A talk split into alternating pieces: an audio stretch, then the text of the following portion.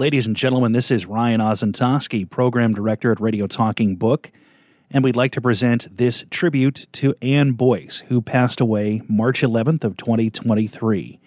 Ann was a reader at Radio Talking Book and a wonderful and loyal volunteer for many years, bringing the printed word to life for our listeners. We thank her so much for all she has done for Radio Talking Book, and we send our thoughts and prayers to her friends and family. I'm going to bring you this interview that I recorded with Ann Boice in January of 2019 as part of our Volunteer Spotlight series, followed by her obituary, which is read by Ralph Morocco, another one of our wonderful volunteers. Please listen to this tribute to Ann Boice. Ann, we love you and miss you, and thank you for everything. Good afternoon, ladies and gentlemen. Please do not adjust your radio. This is Ryan O, your station manager. I know you're normally used to hearing, well, Betty Deep used to do these interviews, and she has left. Vic Wagner is going to take it over, but I wanted to get this interview myself because I'm talking today. This is our volunteer spotlight program. And I'm talking with a volunteer that is very near and dear to my heart. She was one of the first that I worked with when I got here a little over a year ago and she was the first one that ever gave me real kind words of encouragement. She said to me, Ryan, I think you're going to do all right. And that was the kind of soft, subtle encouragement that you can only get from a teacher. I'm speaking, of course, of Ann Boice. You're used to hearing her on the bookshelf. She's read Little Women for us, she's read Old Jewels, and many other books our listeners enjoy. Ann, welcome to the program. Hi, I'm glad to be here. Well, we're glad to have you. So, I always try to start by asking our volunteers about themselves and their background. So tell us about yourself and your life here in Nebraska. Well, I've been in Omaha now for nine years. Spent 36 years before that in uh, Gering, Nebraska, which is out in the Panhandle, and I grew up in Emporia, Kansas. So, uh, been within Kansas and Iowa and Nebraska so my you, whole life. you, you, said you grew up in Emporia. What brought you to Nebraska specifically? Well, we moved from uh, after I was married. We moved to um, Shenandoah, Iowa, and my husband uh, was a school psychologist, and uh, we had his had had a job there. And we lived in Le Mars, Iowa for a period of time, and then before moving for a long stretch out in, in Gering, Nebraska. Well, that sounds great. So you've you've been here in Nebraska, and uh, I know I heard you mention that you got married. So tell us about your family. Oh, I have two children. Matthew, who has twins that are now 26 years so old. So you're a grandma. And yes, very proud grandma. and I have a daughter with a, a girl named uh, Sophie, who is a dancer and is just a pure joy in my life. Sophie's a dancer. What yes, kind of dancing is. does she do? Oh, she loves dancing, but she is into ballet and dancing on point now. That is great. So, so you have it sounds like two kids. Yes. And how many grandkids? Just just the three, but I have to count among my kids my kitty cats. We're getting to one of my favorite uh, subjects, and that was one of the so. things that kind of drew us together. Was uh, yes. uh, I was talking about my cat a year ago, and and yes. so tell us about your animals. Well, I dearly love cats. I don't think I could exist without my kitties around. Yeah, yeah. And I, I have that. had more than I do right now. Uh, have had kitties live with me for 22, 23 years, and I'm still not ready for them to go at that time. I don't know if you ever really are no, ready for them never. to go. Even if you know what's coming, it's, it's right just... now. I have a 15 year old named Woolly Bear and a, a new one, just eight months old, named Sunny. So, are they indoor or outdoor cats? Absolutely indoor. Ah, yeah. I have a cat. My my cat's Mags, and she's ab- absolutely an indoor cat too. She'd be Yes. terrified if she ever got out. so that's one of the things I don't have to worry about with her is when someone comes to the door when I go in or out that she won't try to sneak out That's good. behind me. Yes. So. Well, let's talk about teaching. What is it that led you to teaching? I, I, dated a teacher for a while, and she told me that there are two kinds of teachers in the world. There are the kind that do it for money, and then the kind that do it because it's a calling. Which category would you say that you fit into? Well, I don't believe it could be called for money at all. I dearly love teaching. I taught language arts for 24 years to fifth through eighth graders, uh, reading and English and I taught spelling as well.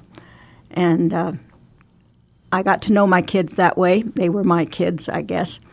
from fifth through eighth grade, and I'm in touch with a number of them to this day. You're one of those teachers that never loses touch with, with their students, huh? I enjoy very much hearing from them and, and uh, letting them know that I'm thinking about them as well. How old were you when you knew you wanted to be a teacher? Oh, I think I, I first started off wanting to be a librarian, and and I wasn't able to get to attend a school that would get get me a library science degree. So I got, got my degree in elementary education and history, and and uh, taught piano uh, in the home for a number of years before starting teaching. And you're still a piano teacher, yes, right? I am. I have some, some students now. Do you uh, do you are you do you have room for more students? I mean, should we put that out there oh, in case I people? don't think so. okay, your um, docket is full. But I have a couple of third grade girls that are just delightful, and I'm enjoying that very much. well, that sounds very good. And I know you spend a lot of time outdoors as well. Yes, I enjoy gardening. We got a house that we said, "Oh, this house has a yard. We'll have we'll have fun keeping the yard."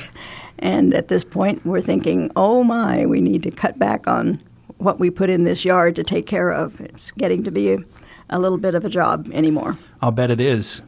This is probably a better winter for it. It seems like it's pretty mild compared to last year. Our grass is almost green right now. Well, It's there you go. Crazy. Just in time for us to probably get another bad snowstorm or something. Not not not to be a gloomy Gus, No, but I wouldn't be surprised.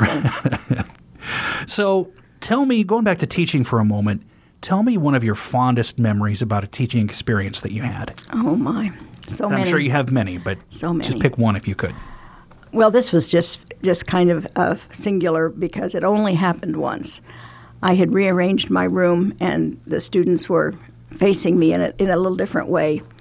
And one morning, about ten o'clock, I was ready to start a new a new uh, subject, and suddenly I had every eye of my students on me, and we felt something, and we found out that there had been an earthquake Oh my lord! and there had not been an earthquake in western Nebraska in many, many years. I was sitting here thinking, an earthquake in Nebraska. That's not something you hear about very often. But at that particular point, I had all eyes on me, and it was it was, and I was looking at them as well. We were wondering what is going on.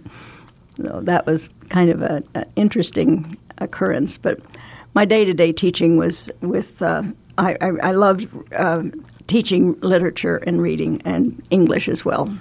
So Not that I was guilty of this. I was a model student myself, but um, I'm sure you had your share of students that acted out, that, that misbehaved. How do you connect with students like that? That perhaps I'm not talking about being late or tardy, but Yeah. but maybe chronically misbehave. oh, you have to find something that they do enjoy or that they are good at, and you can always find something that they're good at and try to help them emphasize that and get um, ready to, to do better in something that they're good at. Give them a purpose or a goal to work for. Yeah, definitely. Tell me how you found Radio Talking Book. Uh, when we moved out here, I said one thing I want to do is get in touch with RTBS. I had read about it in the Omaha World Herald and always thought if I ever got to Omaha, that would be something I would want to do. When did you come? We moved here in 2009, and I started here in um, 2013. So you've been here about five years. Yes. Well, I'll tell you, all of our volunteers clearly love what they're doing. Uh, we have a lot of long term volunteers, but when I listen to you read uh, various books, particularly I noticed it with Little Women a couple of months back, it's clear that you really enjoy reading. Would I be fair if I say that reading sounds like one of your passions? It, it is. And I have looked over the titles I've read, and I would be hard put to, to choose a favorite. It seems like each book is something that was, was fun to do or uh, gave me a reason to come back and, and want to finish it uh, because I, I liked it so much. Who would you say some of your favorite authors are? Well, Jack London, I've read uh, two of his books, um, White Fang and Call of the Wild. Yeah, I was just thinking of those two. and those those two books were are were such fun to read, and I, I enjoyed Jack London's writing. And Jules um, Mari Sandoz for Old Jules was That was the first book I ever heard you read when, I, that, when I got here. and it was a long one, but November it- it of was- 2017. It was so good, and told about this state of ours and and how it became established and the people that that made it in this state. What other authors do you enjoy? Bradbury, um, Ray Bradbury. As in Ray Bradbury? Yes. Wow, Dandelion Wine was one of my favorite books. It wasn't uh, the usual uh, science fiction that um, we may associate Bradbury with, but Dandelion Wine was a wonderful book. What do you think of Shakespeare? I like reading Shakespeare. I have not read any Shakespeare on the radio uh, to date. Somebody, uh, a friend of mine who was, was in theater, and we're talking years ago, she told me that Shakespeare was meant to be w- watched or listened to, not to be read. Hmm. Would you agree with that assessment?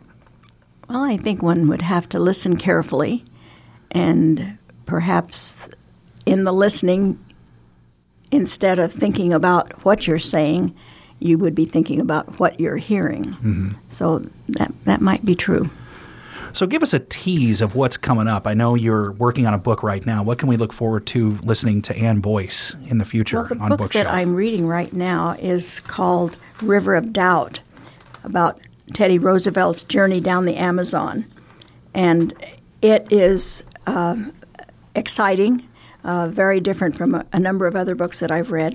I really want to read My Antonia by uh, Willa Cather. that is a So classic here in Nebraska. That's something that So- I'm looking forward to um, beginning once I finish the book I'm on.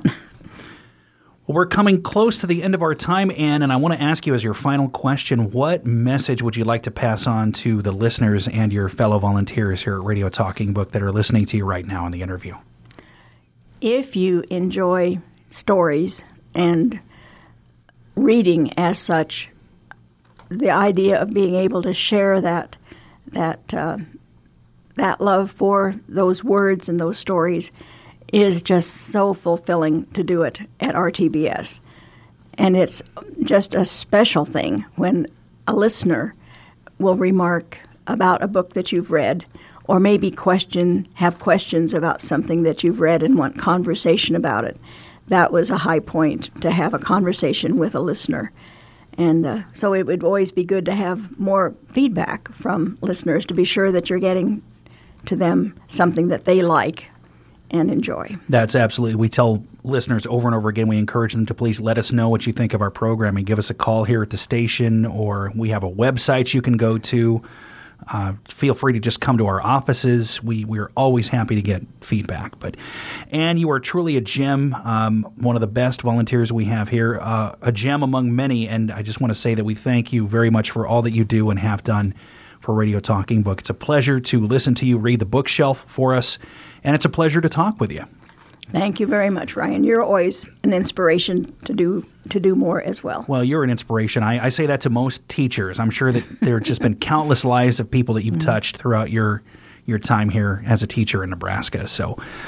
This is Ryan Ozentowski coming to you from Volunteer Spotlight here on Radio Talking Book, and we've been talking to Ann Boice, reader for the Bookshelf. want to thank you all for listening, and please stay tuned for our next program right here on the Radio Talking Book Network. Bye bye, folks. Carol Ann Rogers Boice died on March 11 at the age of 81. Ann was born in Emporia, Kansas, where she graduated from Roosevelt High School in 1959.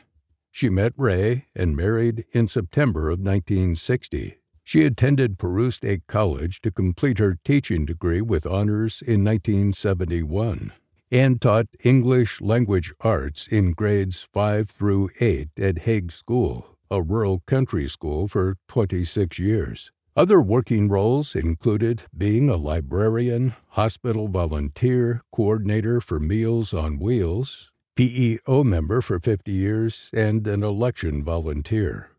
Her lifelong love of reading continued, and she enjoyed attending a book club, the Bookies in Omaha. She began reading in 2010 at Radio Talking Book of Nebraska for those who were unable to read and completed 30 plus books. Ann loved music and was gifted to play the piano, baritone, and violin. She taught piano lessons and accompanied when she could. In recent years, she played violin with the Fiddle Chicks. Besides her love for family and friends, she loved her kitties, cooking, and gardening. Ann and Ray lived in Hays, Kansas, Shenandoah, and Le Mars, Iowa, Nebraska City, then moved to Gering for 38 years and have been in Omaha since 2010 to the present. Ann is survived by her husband Ray, son Matthew and his wife Cheryl Boice, daughter Amy Holton and her husband Terry, grandchildren Coulter Boice and fiancee Mandy Cormasi, Samantha Austin Martin, and Sophie St. Amour. Ann was preceded in death by her sister, Helen Russell, sister Pat Archer, and parents, Enid and James Rogers. Donations in her memory can be made to Radio Talking Book Service of Nebraska at rtbs.org.